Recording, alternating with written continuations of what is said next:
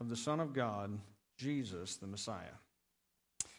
And I am, I don't know about you, but I am pumped up about that. I have been celebrating all week the fact that Jesus Christ went to the cross and died for me so that I would not have to taste death for eternity, and neither would you. And he is risen. He is risen.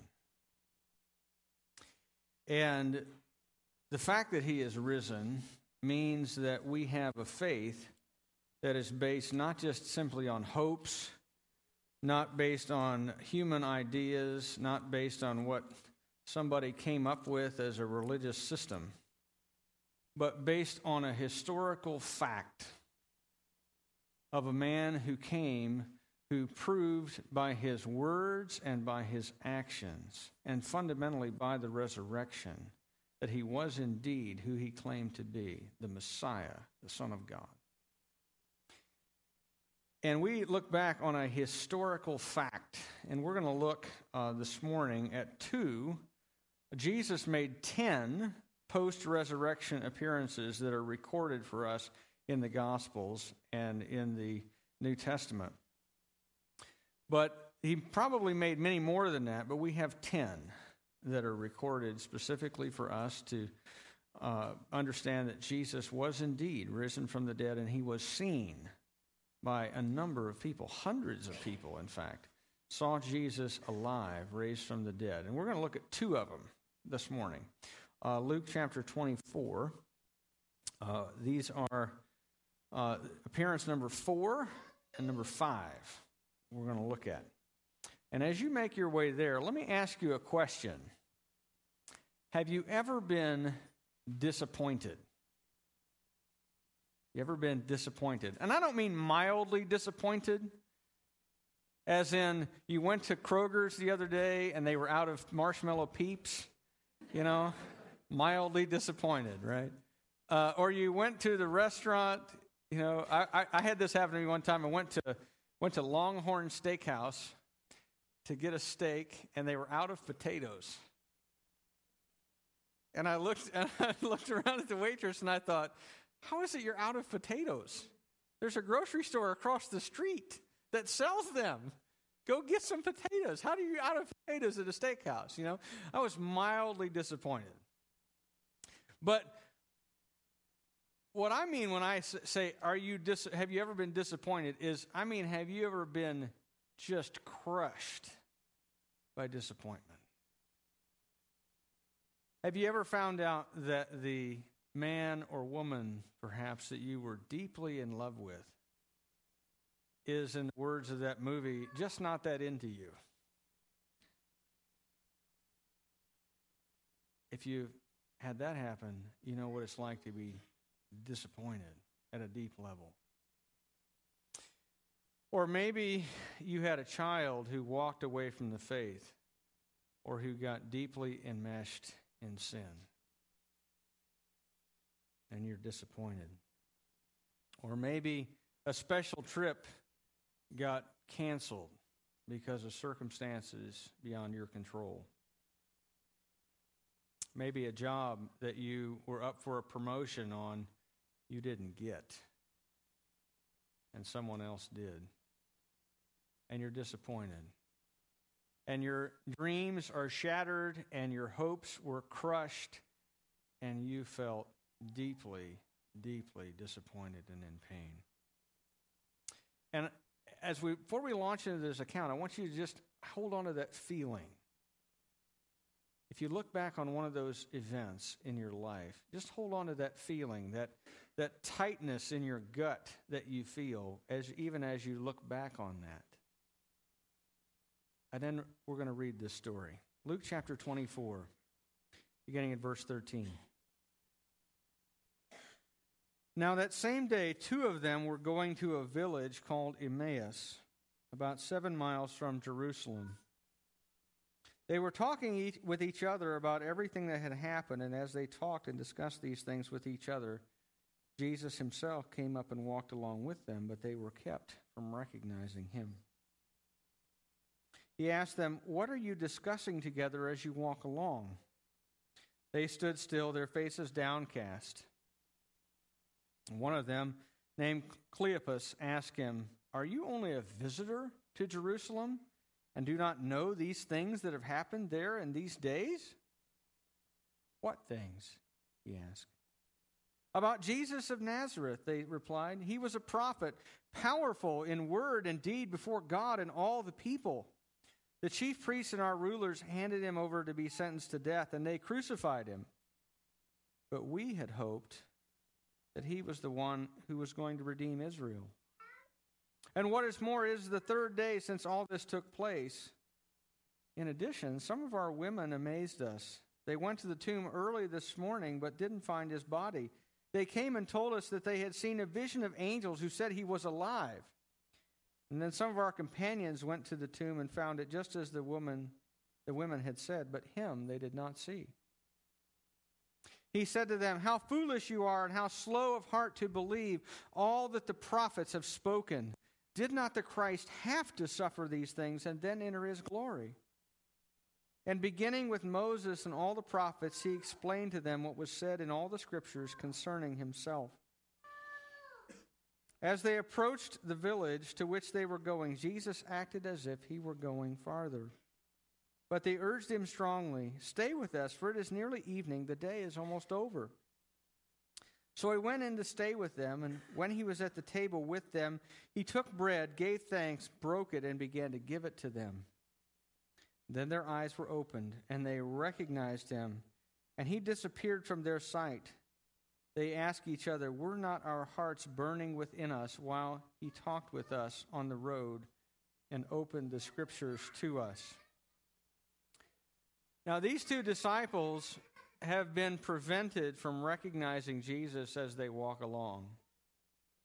Probably a part of that rec- lack of recognition is the fact that God is wanting to reveal to them the fact of Jesus' resurrection a little at a time and have it come to them slowly.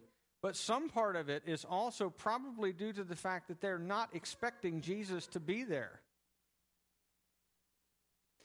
They have witnessed Jesus be crucified, and they know that the Romans are expert at putting people to death.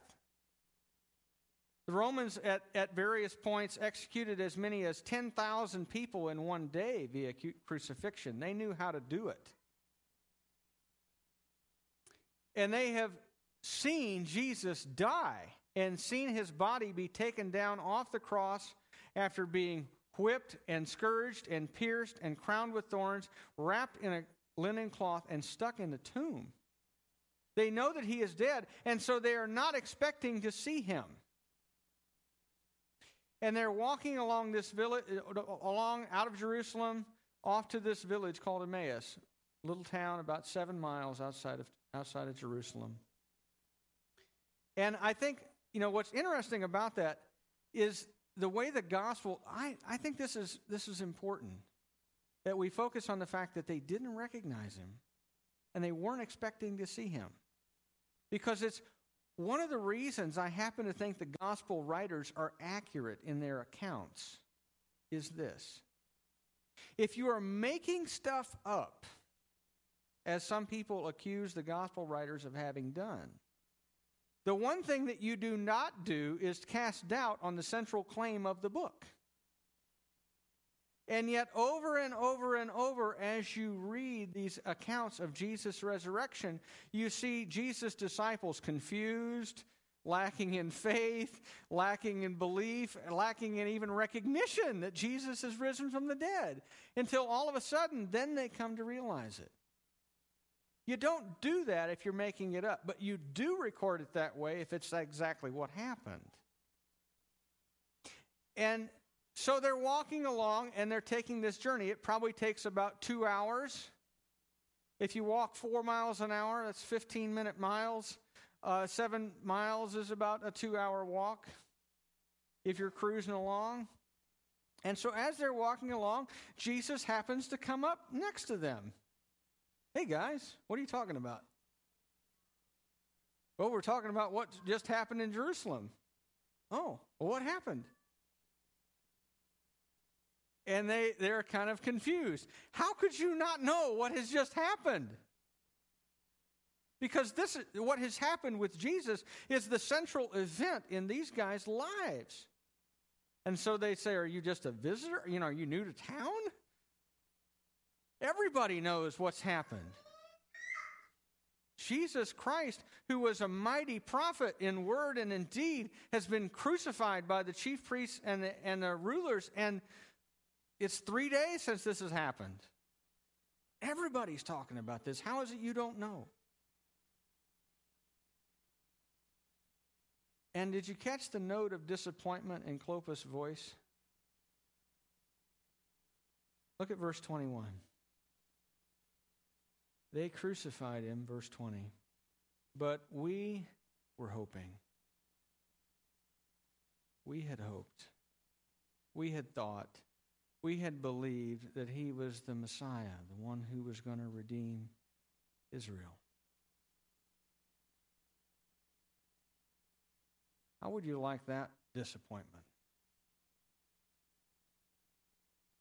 These are guys who have followed Jesus for the last three years. They have, in many cases, left their jobs, left their family. They have turned over their entire life to Jesus, and to be told, by the way, by all of the religious leaders of the entire nation that this guy is a heretic and a traitor and a liar and a deceiver. And anybody who follows him is also a heretic and a liar and a deceiver and a traitor. But they have sacrificed and have staked their entire life on the reality of the identity of Jesus Christ as being the Messiah. And they've watched him get killed. They have no category in which they have a dead Messiah. And so he says, We were hoping that he was the one. Obviously, he can't be because he's dead. And then Jesus says something really interesting. He says, How foolish you are, and how slow of heart to believe. That is something, if you trace that kind of expression back, you see Jesus say that over and over and over and over to his disciples. O ye of little faith, how foolish you are. Don't you understand the scriptures? And so he's talking to them just like he did before his death. And they don't catch it yet that it's Jesus who's speaking to them. And so he's he's going to walk them through the whole the whole of scripture. Don't you understand that the scripture prophesied that this would happen?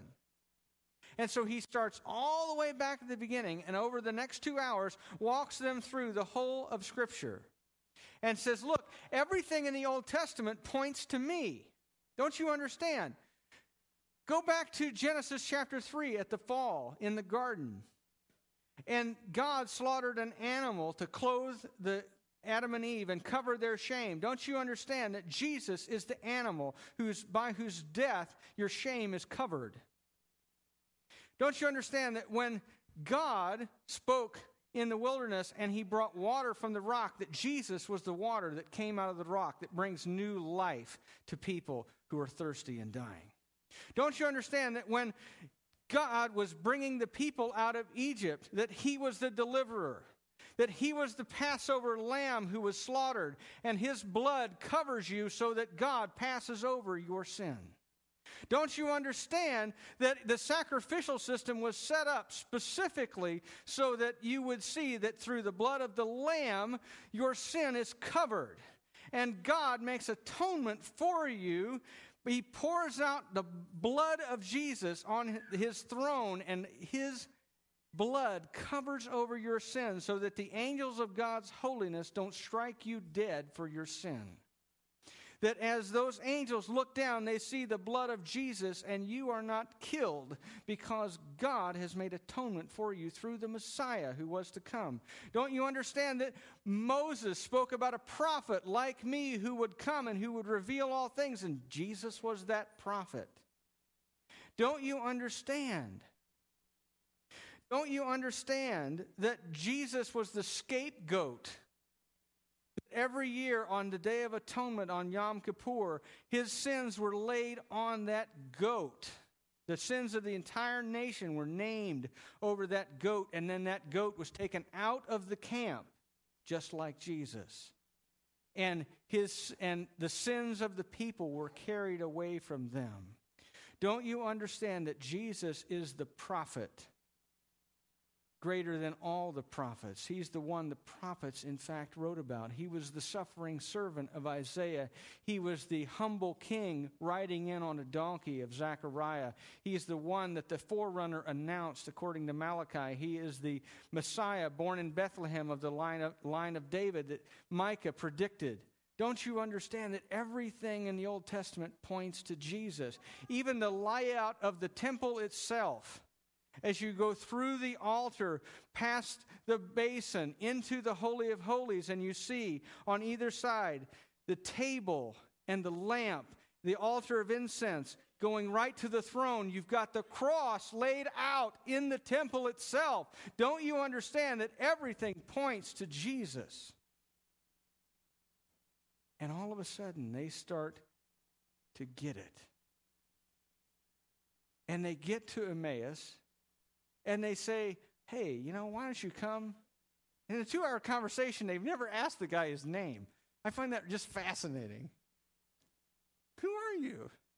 Where do you come from? They've never asked. But they say, Come and stay with us, eat with us, spend the night. And then Jesus does something interesting. They've just seen this happen a few nights previous. And Jesus breaks bread with them. And as he does, I think they see what's right here at his wrists, which is scars where those nails went through. And they realize it's Jesus. He really is alive. He's raised from the dead, just like the women said. Now, you may find it interesting that they didn't believe the women. Okay? you have to understand something cultural about these fellas. In those days, you had to have two women in, in, in order to count, have their testimony count the same as one man in a court. Now, it's a cultural deal. I'm not going to apologize for it. That's just the way that it was. But over and over again, this is one of the th- reasons I think that the Gospels are accurate in what they describe. Because in all of the Gospels, it's women who see Jesus first. And in that culture, that wouldn't have been the way you would do it if you were making it up. You'd have had the first witnesses be men, but the first witnesses are not men, they're women. And these guys realize it's Jesus. Hey, the women were right. Shazam. okay. And they beat feet back to Jerusalem to go find the other disciples and tell them. And when they get there, this is what they find. They got up and returned, verse 33. At once to Jerusalem. There they found the eleven and those with them assembled together and saying, It is true. The Lord has risen and has appeared to Simon. Then the two told what had happened on the way and how Jesus was recognized by them when he broke the bread. While they were still talking about this, Jesus himself stood among them and said, Peace be with you. They were startled and frightened, thinking they, had, they saw a ghost. He said to them, Why are you troubled, and why do doubts arise in your mind? Look at my hands and feet. It is I, myself. Touch me and see. A ghost does not have flesh and bones, as you see that I have. And when he had said this, he showed them his hands and his feet.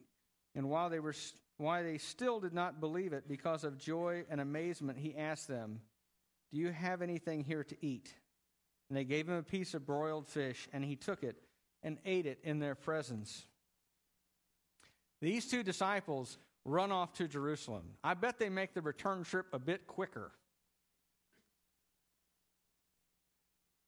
The text says that they meet up with the 11. Now, we know from John's gospel that Thomas is not there at the first appearance. And so the, the term the 11 refers to the disciples with the exception of Judas, but we also know that Thomas is not there. But it's a collective term that's used to refer to these guys who were still alive after Jesus' crucifixion.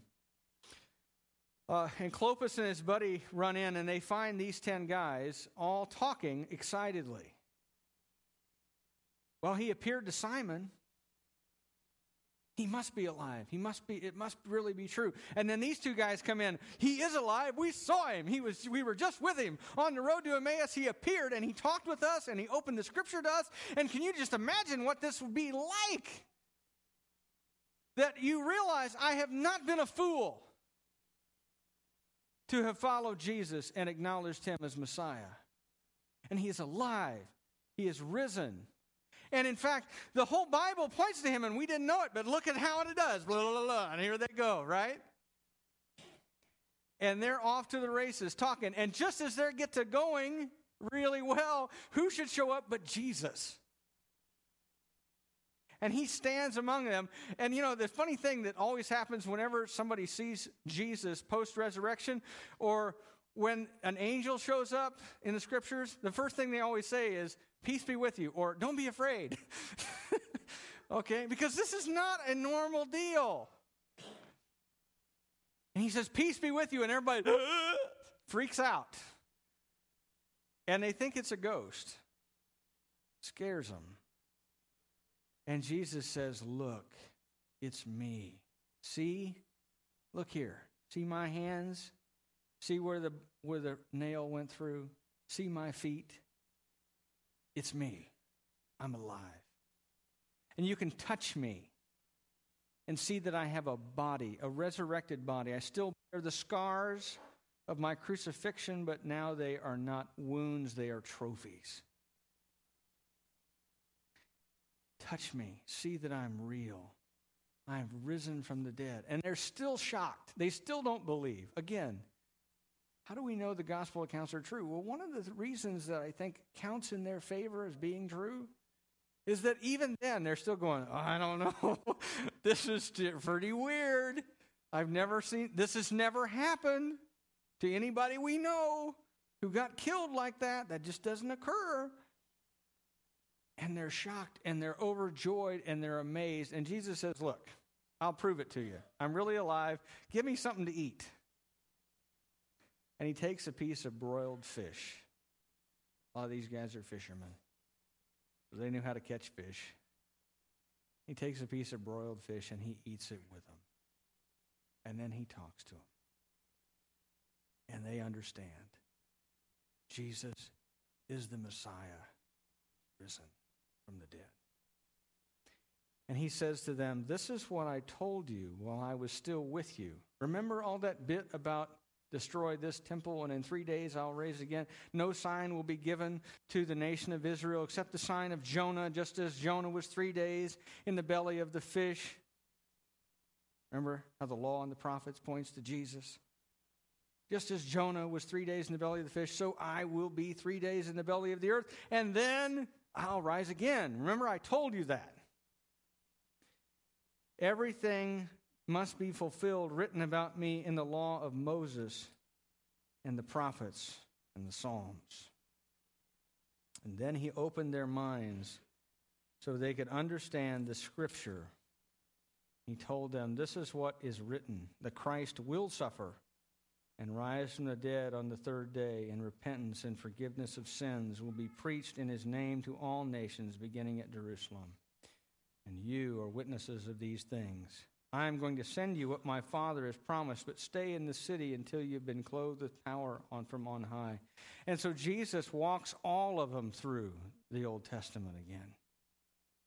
And he says, Remember how David wrote Psalm 22 about being encircled and having people cast lots for his clothes, and how he says, I can count all my bones.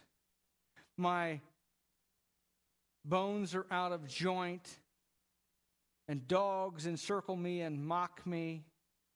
My tongue sticks to the roof of my mouth. J- David was writing that, but he was prophesying about me, the greater son of David, who would suffer in exactly that way. Remember that Jonah was three days in the belly of the fish, and I told you I'm going to be three days in the earth, and then I'm going to rise. Just like Jonah came out of the fish, I'm going to come out of the ground. Remember, I told you. And all of a sudden, then, they're able to understand that everything that was written in the past was written specifically to point to Jesus to reveal him as being the Messiah, so that those who had eyes to see and ears to hear could identify him. He is the one that Daniel said in the 69th week of Israel, from the construction of the, temp- of the, te- the rebuilding of the temple until the coming of Messiah, when he is cut off in the 69th week. Daniel prophesied to the very day that the Messiah would die. He had it exact. How do you do that? Incidentally. Well, you listen to the voice of the living God who knows exactly what day the Messiah will die. And he opens their minds and they understand the scriptures. And then he says, Now look, you have a job. And your job is to be my witnesses of these things. That all of the Old Testament points to me, and it was fulfilled in me. And the Christ had to suffer just as I did. And he had to rise again, just like the scripture said that he would. That you will not let your Holy One see decay, as the psalmist wrote and he had to rise.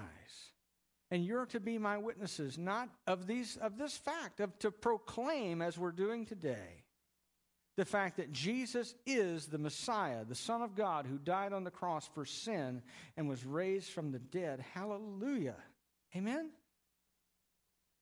Hallelujah. He is the Son of God. And he says, Look, you, he's talking to all his disciples, you're to be my witnesses. So guess what?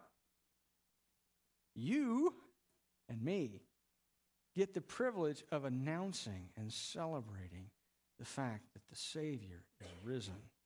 And he says, Look, you're to preach the gospel in Jesus' name to all nations. All, the word there is ethne, all the ethnic groups all over the whole world. So, Tajiks and Uzbeks and Mongols and Chinese and Thai and Sudanese and whoever, everybody needs to know the greatest news that has ever happened that Jesus Christ is the Son of God who died on the cross for sin and was raised from the dead. Let me, as we close here, as I wrap up, let me do what Jesus said to preach repentance and the forgiveness of sin through faith in Jesus Christ. Last Friday was Good Friday. The reason it is Good Friday instead of Black Friday is this that this is the day when Christ died for my sin and for yours. And his, his payment was accepted because God raised him from the dead. How do we know that his payment was accepted? Because of the resurrection, because of today. I deserve to die and be separated from God in hell forever. Now, if you read the latest issue of Time magazine, the April 24th edition, they will tell you there is no hell, so you don't need to worry about it. Okay? But here's what Jesus said Jesus said that those who reject him will be cast into the outer darkness where there is weeping and gnashing of teeth forever and ever.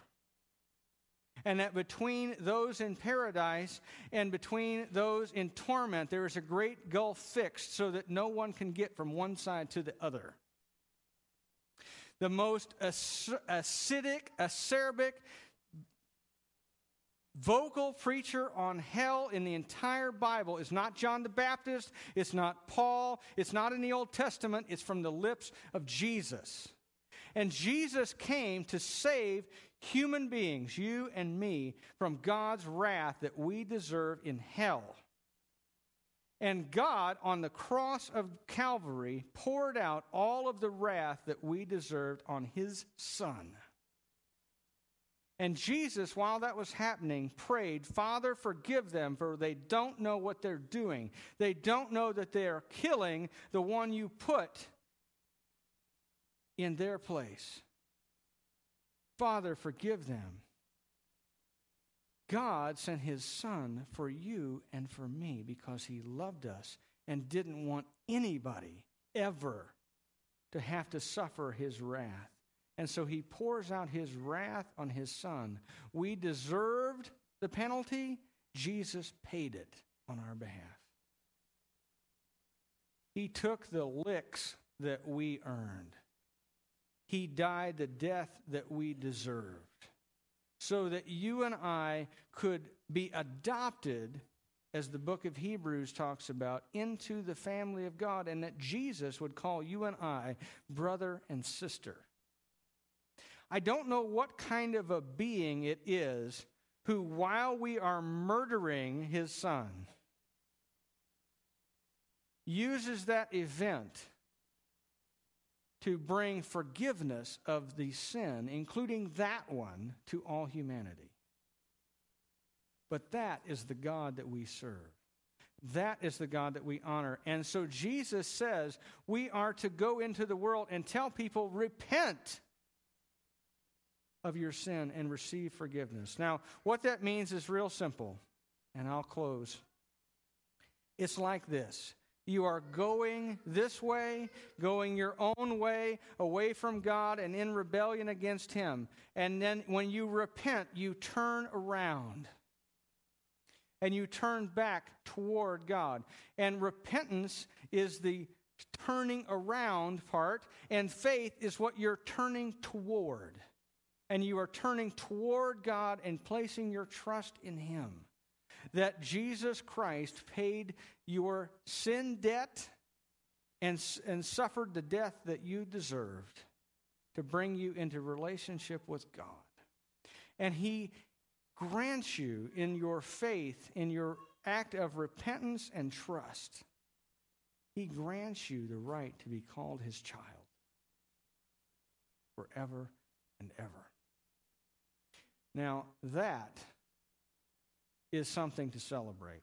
I don't know if you got anything better than that. If you got it, I want to hear about it because this is the best news that there ever has been. This is as good as it gets. This is the God who, in his holy love, hates sin but loves you and sent his son for you.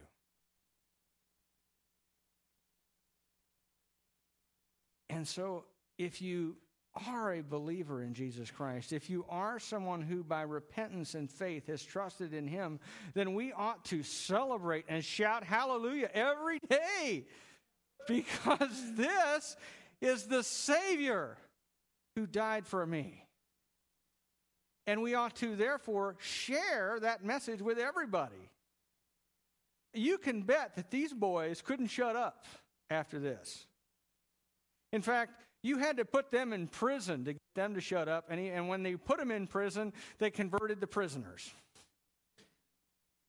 Why? Because they knew that Jesus was raised and that had changed everything.